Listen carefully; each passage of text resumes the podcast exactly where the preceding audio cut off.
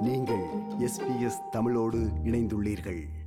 வணக்கம் முனைவர் குறிஞ்சிவேந்தன். வணக்கம். வணக்கம் திரு சஞ்சயன் அவர்களே. தமிழர்கள் அதிகமாக வாழும் நாடுகளுக்கு சென்று பேச்சு தமிழ் மற்றும் தமிழ் இலக்கியத்தை கற்பித்து வருகின்ற நீங்கள் தமிழ் வளர் மையத்தின் இயக்குனராக கடமையாற்றுகிறீர்கள். அதுபோல் உலக நாடுகளில் பௌத்த சமயம் இவ்வளவு பரவி இருக்கிறது என்பது குறித்தும் கட்டுரைகள் எழுதியிருக்கிறீர்கள். திருக்குறள் இன்டர்நேஷனல் திருக்குறள் ஃபவுண்டேஷன் மற்றும் எஸ்ஆர்எம் பல்கலைக்கழகத்தின் தமிழ் பேராயம் இணைந்து நடத்துகின்ற இன்டர்நேஷனல் கான்ஃபரன்ஸ் ஆன் திருக்குறள் இரண்டாயிரத்தி இருபதில் கலந்து கொள்வதற்காக தயாராகிக் கொண்டிருக்கிறீர்கள். அது இருபத்தி ஒன்பதாம் நாளிலிருந்து அக்டோபர் மூன்றாம் நாள் வரை நடக்க இருக்கிறது. இப்படி திருக்குறள் மாநாடுகள் நடத்த வேண்டியதன் தற்போதைய அவசியம் என்ன என்று உங்கள் பார்வை என்ன? அனைவருக்கும் மீண்டும் ஒரு முறை வணக்கம். திருக்குறள் ஒரு இலக்கிய நூல் என்றோ ஒரு மொழியின் நூல் என்றோ ஒரு நாட்டின் நூல் என்றோ சமூகத்தின் நூல் என்றோ நாம் எந்த குறுகிய வட்டத்துக்குள்ளும் அடக்கிவிட முடியாது. அது மானுடத்துக்கான நூல்.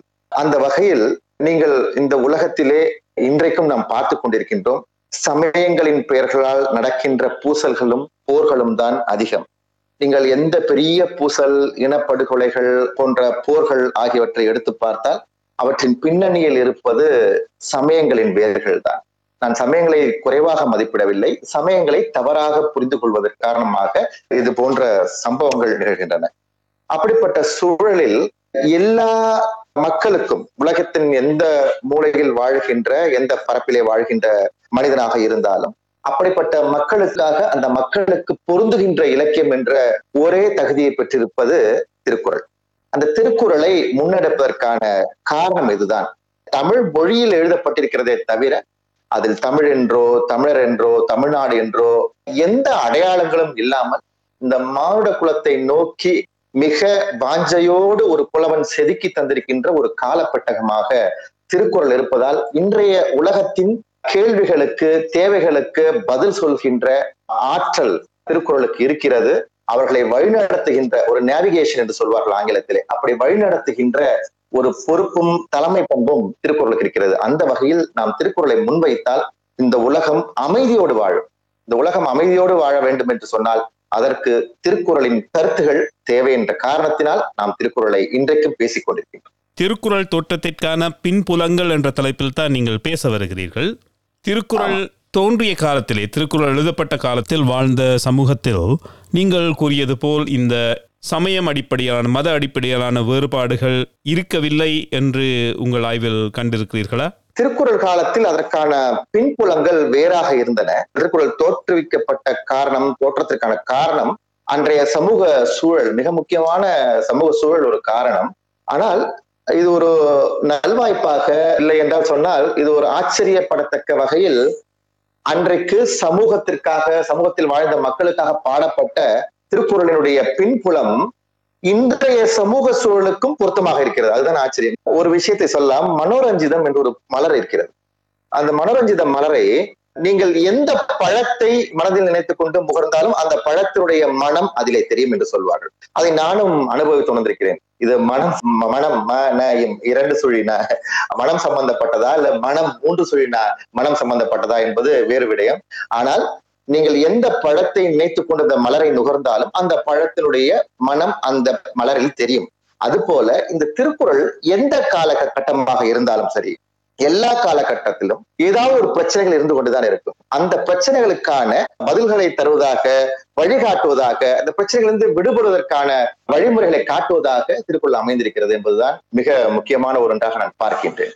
அந்த வகையில் தான் நான் ஈராயிரம் ஆண்டுகளுக்கு பின் சென்று இந்த இலக்கியம் ஏன் தோற்றுவிக்கப்பட்டது என்பதை பல ஆண்டுகளாக யோசித்துக் கொண்டே இருப்பது உண்டு. அதற்கான காரணங்கள் எவை என்று அறிவியல் பூர்வமாகவும் வரலாற்று பூர்வமாகவும் சமூகவியல் நோக்கிலும் இந்த கட்டுரையை நான் வடிவமைத்திருக்கேன்.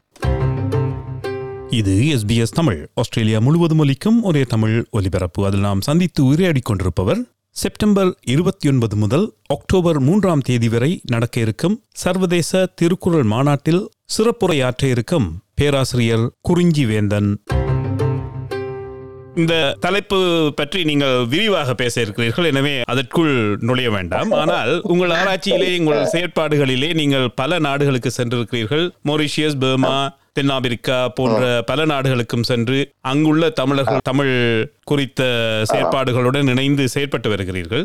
திருக்குறள் அங்கே பிரபலப்படுத்தப்படுகிறது. அதை பற்றி எமது நேர்களுக்கு சொல்லுங்கள்.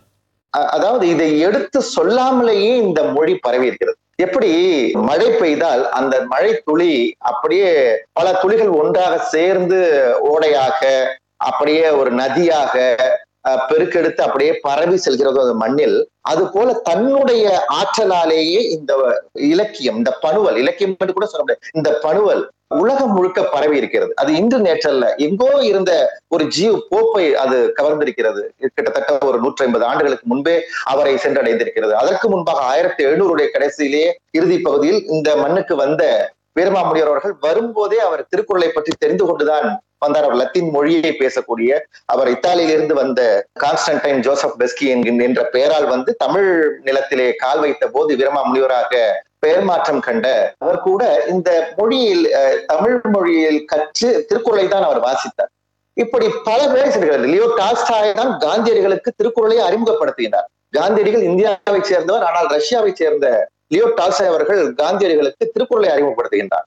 இது போல நான் மிக மிக ஆச்சரியப்பட்ட விஷயம் கைவித்தி என்ற ஒரு மொழி இருக்கிறது. பிஜியிலே பேசக்கூடிய பழங்குடி மக்கள் பேசக்கூடிய ஒரு மொழி.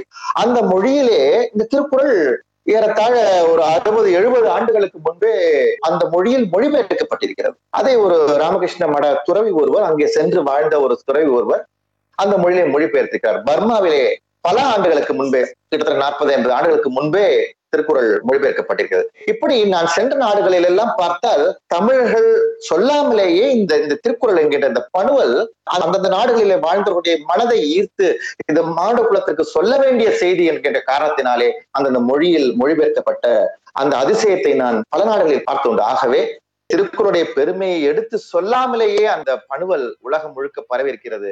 ஆனால் அது மனித குலத்திற்கான மா மருந்தாக இன்றைக்கு இருக்கின்றது என்ற காரணத்தினாலே அதை எடுத்து சொல்ல வேண்டிய கடப்பாடும் நமக்கு இன்றைக்கு வந்திருக்கிறது. அந்த வகையில் திருக்குறளின் பெருமையை பேசுவதோடு இல்லாமல் திருக்குறளின் வழிமுறையை இந்த உலகத்திற்கு கற்றுத்தருகின்ற பணியை நாம் நிச்சயமாக செய்ய வேண்டும் என்றுதான் நான் சொல்வேன். இந்த மாநாட்டின் சிறப்பு பற்றி சற்று சொல்லுங்கள் ஐயா. அதாவது எத்தனை நாள் நடக்கிறது யார் யார் பங்கு கொள்கிறார்கள் அந்த விவரங்கள் சற்று பகிர்ந்து கொள்வீர்களா?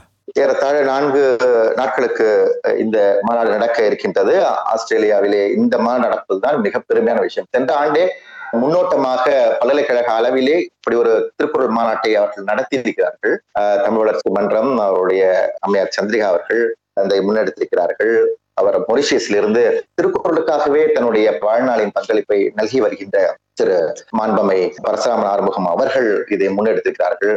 தமிழ்நாட்டிலே மிகச்சிறந்த கல்வி நிறுவனம் அமைக்கக்கூடிய எஸ்ஆர்எம் பல்கலைக்கழகத்திலே தமிழ் பேராயம் இதை முன்னெடுத்திருக்கிறது. போன்ற நல்ல சிறந்த நிறுவனங்கள் இந்த மாநாட்டை முன்னெடுத்து செல்வது நமக்கு பெரும் பெருமையாக இருக்கின்றது. இந்த மாநாட்டுடைய அடிப்படை அம்சமே திருவள்ளூருடைய பெருமையை பேசுவது அல்ல.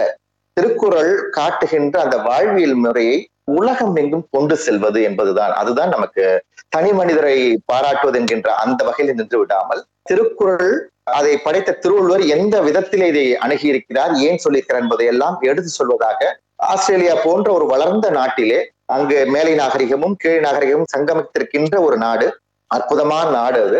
பூகோளவியல் புவியியல் அடிப்படையிலும் அது ஒரு சிறப்பான பகுதியில் அமைந்திருக்கின்ற ஒரு நாடு அது. அப்படிப்பட்ட நாட்டிலே இந்த முயற்சியை முன்னெடுத்திருப்பது நமக்கு மிகவும் பெருமை தரக்கூடியதாகும். எனக்கு ஆஸ்திரேலியாவை பார்க்கும் போதெல்லாம் ஒரு விடயம் நினைவுக்கு வரும். நான் கடந்த ஆண்டுக்கு முந்தைய ஆண்டு சிலப்பதிகார விழாவுக்கு வந்த போது சொல்லியிருந்தேன். ஆஸ்திரேலியாவுடைய நிலவியல் வரைபடத்தை பார்த்தால் ஒரு சிலம்பினை போலவே இருக்கும். அந்த நாட்டுடைய தோற்றமே வரைபடத்துடைய தோற்றமே ஒரு சிலம்பு இருப்பது போல இருக்கும். அது போல சிலம்பிலே பல இடங்களில் திருக்குறளுடைய பெருமை சொல்லப்பட்டிருக்கிறது. சிலம்பு போல் அமைந்திருக்கின்ற ஆஸ்திரேலிய நாட்டிலே தான் திருக்குறளுடைய பெருமை இந்த உலகத்திற்கு அதன் மூலமாக தான் சொல்லப்பட வேண்டும் என்கின்ற காரணத்தாலோ என்னவோ மீண்டும் ஒரு முறை அங்கே இந்த மாநாடு நடத்தப்படுகிறது. ஆஸ்திரேலியாவிலிருந்து அகிலம் முழுவதும் இந்த செய்தி சென்று சேர வேண்டும் என்பதுதான் எங்களுடைய பெரு விருப்பமாக இருக்கிறது. மிக்க மகிழ்ச்சி ஐயா. நேரடியாக உங்களை பார்க்க முடியாவிட்டாலும் உங்களை சந்திக்க முடியாவிட்டாலும் இந்த இணைய வழியான மாநாட்டிலே உங்களது உரையை கேட்பதற்கு ஆவலுடன் காத்திருக்கிறோம். உங்களது நேரத்திற்கும் கருத்துகளுக்கும் மிக்க நன்றி ஐயா. என்னுடைய நெஞ்சார்ந்த நன்றியை உங்களுடைய வானொலி சேவைக்கு நான் தெரிவிக்க விரும்புகின்றேன். ஏனென்று சொன்னால் கடல் கடந்து வாழ்கின்ற போதும் தங்களுடைய தமிழை மறவாமல் வான் அலை வழியாக எடுத்து செல்கின்ற உங்களுடைய தமிழ் தொண்டு தமிழ் பண்பாட்டு தொண்டு மிகவும் உயர்ந்தது. அதற்கு நான் தலை வணங்குகின்றேன். உங்கள் அனைவரையும் நான் இந்த மாநாட்டின் மூலமாக சந்திப்பேன் என்று சொல்லி அனைவருக்கும் நன்றி கூறி விடைபெறுகிறேன். நன்றி வணக்கம். இது போன்ற மேலும் பல நிகழ்ச்சிகளை கேட்க வேண்டுமா? Apple podcast Google podcast Spotify என்று பாட்காஸ்ட் கிடைக்கும் பல வழிகளில் நீங்கள் நிகழ்ச்சிகளை கேட்கலாம்.